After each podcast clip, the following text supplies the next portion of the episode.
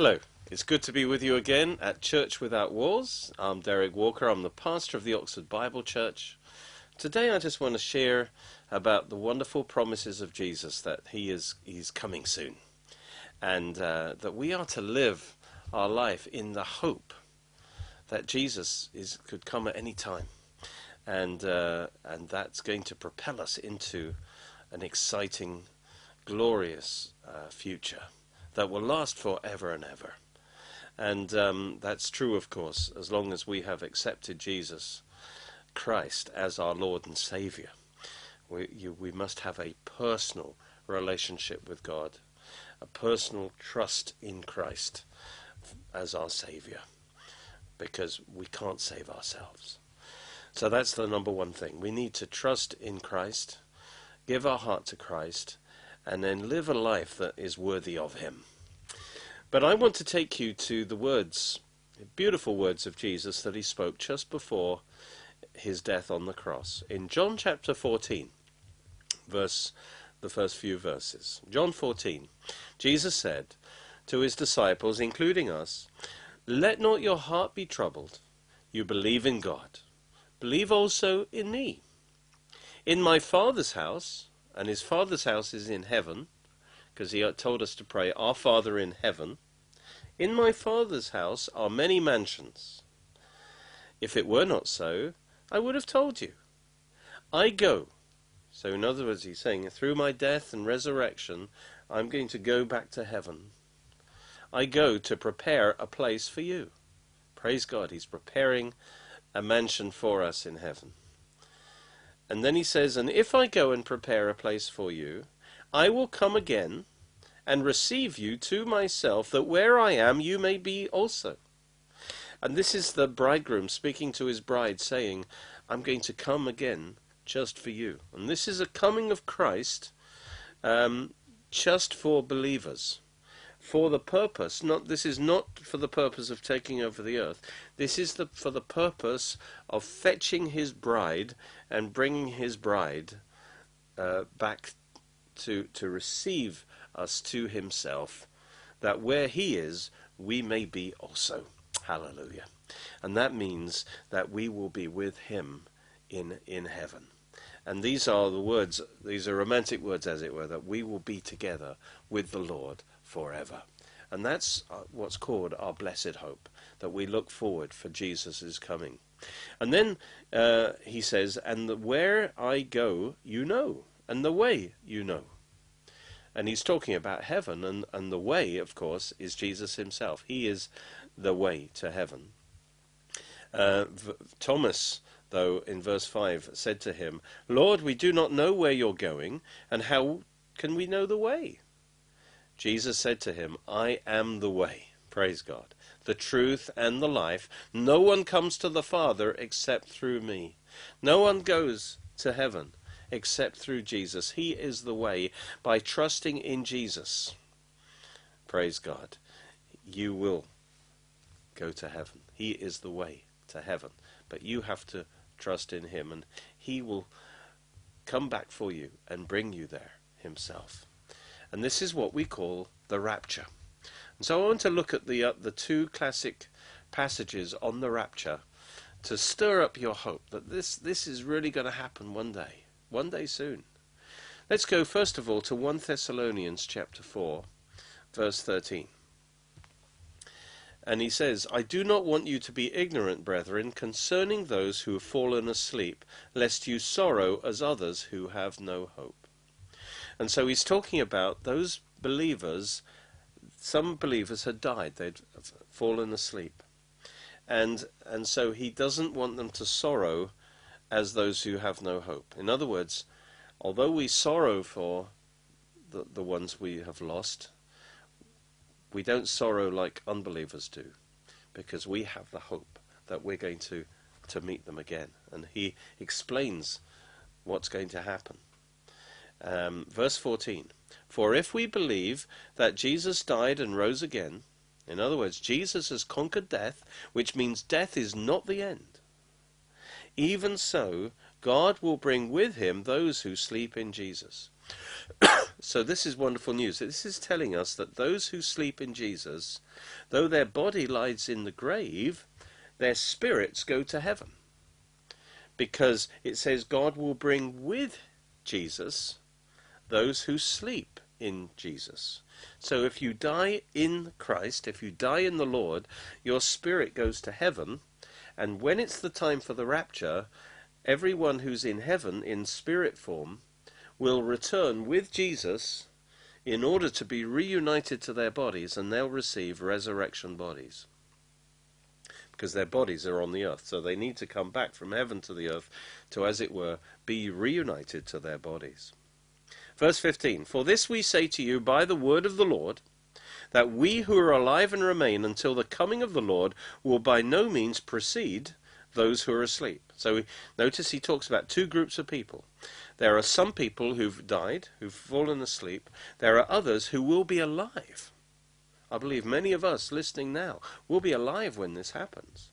We will remain alive when it's the time for the coming of the Lord in the rapture. And so he says, Then the Lord himself will descend from heaven with a shout. I believe that's a shout of joy. He's rejoicing because he's coming for his bride. And he says, uh, with and the voice of an archangel, and with the trumpet of God. And so there's going to be the blowing of a trumpet. And the trumpet was used often, let's say, when a group of Israel would break camp, it was time to move on um, the trumpet would be blown, and that would cause them to assemble and then go on a march. And so the trumpet of God is actually to call people um, to, to rise to meet with Jesus. And notice about this trumpet, it, the, the, there are two groups of people, and it says the dead in Christ will rise first. Praise God. So the, all those who have died, praise God, their spirits will be reunited to their bodies and their bodies will be resurrected and they will rise first. Notice, there's a clear order here. At the sound of the trumpet, the dead in Christ will rise first. Then, secondly, you see, we who are alive and remain shall be caught up together with them in the clouds to meet the Lord in the air.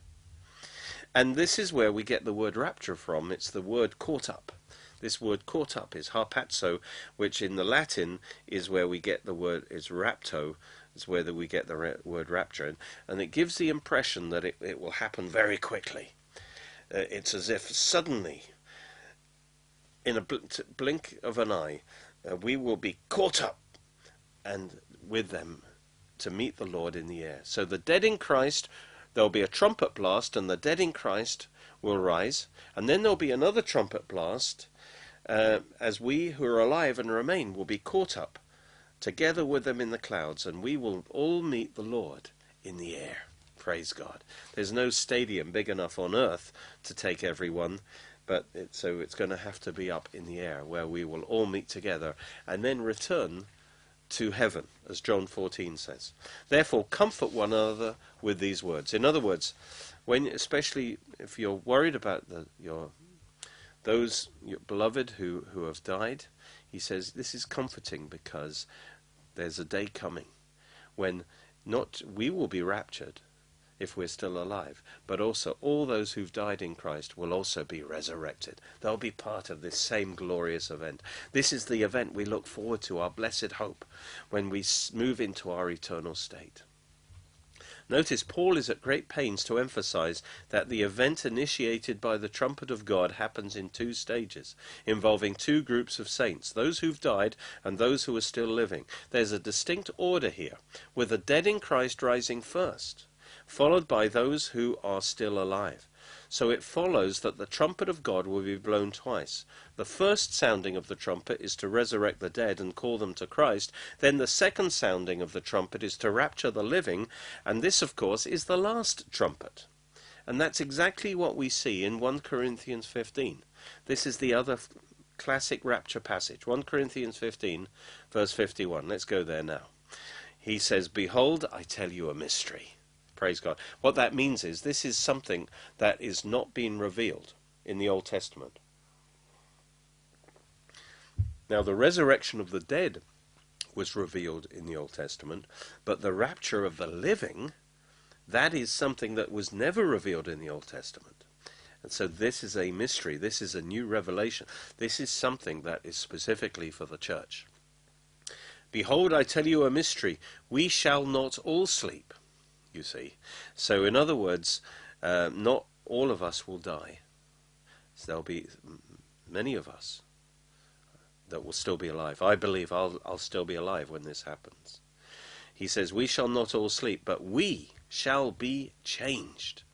In other words, we will not die, and we won't be resurrected like those who've died, but our body will be changed in the moment, in the twinkling of an eye. And when it says moment, it's atomos, which means an atomic second, the shortest possible period of time. This will not be a gradual change that you'll feel an anointing come on and, and you'll think, oh, I think God's moving here. It will literally happen like that. One moment you'll be going around your life, and the next moment you will be changed into an immortal body, and you will find yourself rising to meet the Lord in the air, full of joy. And it could happen at any time. We shall be changed in a moment, in the twinkling of an eye, in the time it takes for light to reflect off your eye. Notice, at the last trumpet. So, what does that mean? The last trumpet. Well, the first trumpet, you see, was raised the dead in Christ. But now we who are still alive, there'll be a second trumpet, which is the last trumpet, which will actually release the power of God for us to be changed. We shall be changed at the last trumpet, you see. For the trumpet will sound, that's the first trumpet, the first trumpet will sound, and the dead will be raised incorruptible, and then, too, we shall be changed at the last trumpet. You see. So two groups of people, two trumpets, that's why it says the last trumpet. Notice it's specifically those who are alive who are changed at the sounding of the last trumpet. The dead in Christ are not changed, they're resurrected at the first trumpet. But, but, the, the, but, the, but the living are changed at the last trumpet. So combining these two, we can see that Christ will sound the trumpet twice. At the first trumpet, the dead are raised. At the last trumpet, we who are alive will be changed and raptured. And he goes on to describe what will happen to us. For this corruptible body, verse 53, must put on incorruption. And this mortal body must put on immortality. Hallelujah. So our body is not going to those who are alive. It's it's not the dead body being resurrected. It's a living body, a, but a mortal body, which means a death doomed body. This with, without this intervention of God, our body is bound to die, but our body is going to put on immortality. We will receive an immortal body that will last forever and ever. Praise God. And so when this corruptible is put on incorruption and this mortal is put on immortality, then shall be brought to pass the saying that is written, Death is swallowed up in victory. Hallelujah. Death will be defeated forever. Jesus defeated death already on the cross in his death and resurrection. And now that victory will be applied to us. Hallelujah. As an act of grace by God. And then he's, he shouts defiantly, O death, where is your sting? O Hades, where is your victory? Death and Hades I call the terrible twins. You see, for each man under the curse, under the f- curse of sin, there are two enemies. And when a man dies, this is a man outside of Christ. This is a man, if Christ had not done what he did, this would be true for everyone Death comes and takes his body. And it, death has a claim on his body because of sin. And Hades comes and takes his soul, takes his spirit. And so, if an unbeliever dies, death takes his body, it's under the power of death, and his spirit goes into Hades, which is a place under the earth, a place of, of punishment, because they've died outside Christ. But for a believer, we can say, Death, where is your sting? Hades, where is your victory? In other words, we are, uh, you know, even if we die physically, Christ is going to use the key. Notice Christ says, I have the keys of death and Hades. And when he turns the key of death, he will actually release our body from the power of death, and we will receive an, an immortal body. Praise God. Death, where is your sting? Hades, where is your victory?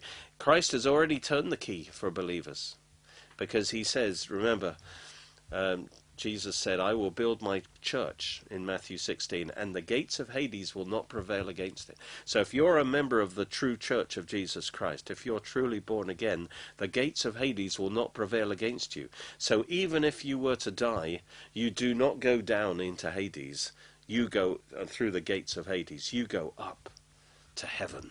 Hallelujah. So Hades has no power over you. And even death, even if you die, The keys Christ will use the keys to reverse that and give you a resurrection body. And for many of us, we will still be alive.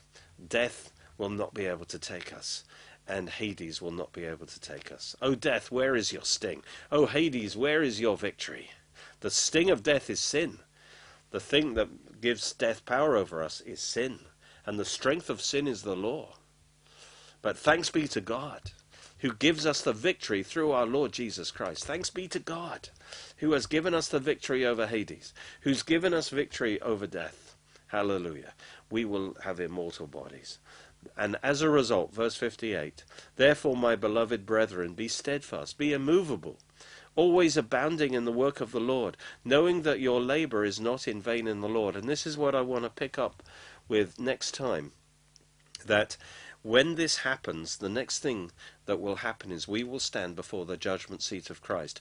And this is when we will receive our rewards for how we have lived the Christian life. And and he says, Be abounding, but knowing that this rapture is going to happen at any time. Be abounding in the work of the Lord. Your knowing your labor is not in vain in the Lord. In other words, the Lord will reward everything that you do for him and in him and, and, and that time of reward will happen at the rapture. And, and so the, the Bible finishes in Revelation 22 with us. Jesus wants us to live in the reality that this could happen at any time because he says in verse 7 Behold, I'm coming quickly. And then in verse 12 he says, Behold, I'm coming quickly, and my reward is with me to give everyone according to his work. You see? When he comes, he will come quickly. It will happen suddenly. And then he will re- reward us according to our work. And then in verse 20 he says, He who testifies to these things says, Surely I am coming quickly. Amen. And this should be our response. Amen. Even so, come, Lord Jesus. We should be eagerly awaiting the coming of the Lord Jesus because it's going to be an awesome event. And we need to live our, the rest of our life in the light that Jesus is coming any time. And he will, you know, come with his rewards. And therefore, we need to live our life for him. Living in the light of the fact that we will be standing before him and giving an account for our life. So Jesus is coming suddenly, quickly, soon. Be, be ready. Live a life that is pleasing to Him, giving Him glory. Lord, I pray for everyone listening to me now. I just pray that you make this real to their hearts, that you are alive, that you have conquered death, and that you are coming for us soon, and that we are to be ready, eagerly waiting for you to come. This is our blessed hope.